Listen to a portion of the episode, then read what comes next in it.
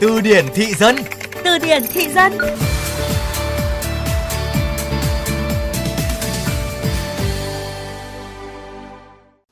Học hành thì không đâu vào đâu mà cứ động nói là thái độ lồi lõm.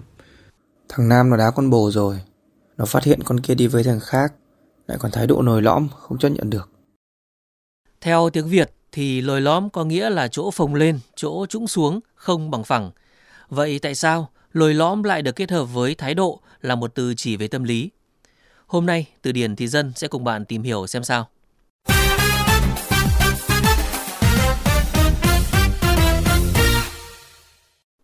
Tài năng lồm nhổm mà thái độ lồi lõm thì cũng không ăn thua gì đâu, là một câu nói rất hay được các sếp Gen Z sử dụng khi nói với các bạn nhân viên trẻ hơn mình. Các bạn trẻ hiện nay đa phần đều rất tự tin vào trình độ, khả năng, tài năng, nhiều đến mức lồm nhồm của mình do có điều kiện được ăn học đến nơi đến chốn, được bố mẹ đầu tư. Trong rất nhiều trường hợp, sự tự tin này được nâng tầm thành thái độ kênh kiệu, vênh váo, không biết trên biết dưới.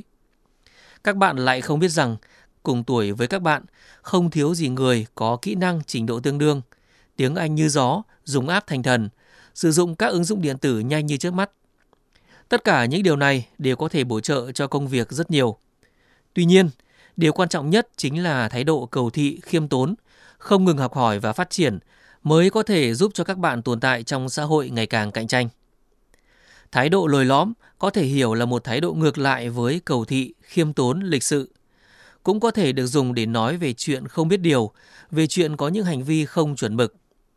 Bản thân từ thái độ khi được dùng với một tông giọng không phù hợp hay một cách nói khác thường cũng đã có thể bao hàm ý nghĩa không tốt. Kiểu như chồng mắng vợ, cô lại thái độ với tôi đấy à? Thì từ thái độ trong câu này cũng đã báo hiệu khía cạnh tiêu cực. Lại thêm chữ lồi lõm, tức là thái độ có phần lên xuống, giọng nói điệu bộ đều có phần không bình thường, không an ổn, gây nên sự khó chịu ở người đối diện. Giống như khi chúng ta đi trên một con đường không bằng phẳng, chỗ lồi, chỗ lõm, gập gập ghềnh ghềnh thì chẳng mấy ai cảm thấy dễ chịu cả. Vậy nên, cũng lưu ý nhẹ nhàng với các bạn trẻ rằng vui đùa với nhau, thái độ lồi lõm chút cũng được. Nhưng với ứng xử xã hội thì nên điều chỉnh lại một thái độ đàng hoàng, ngay ngắn. Nhất là khi xác định đi làm thì thái độ còn quan trọng hơn cả kỹ năng lẫn kiến thức.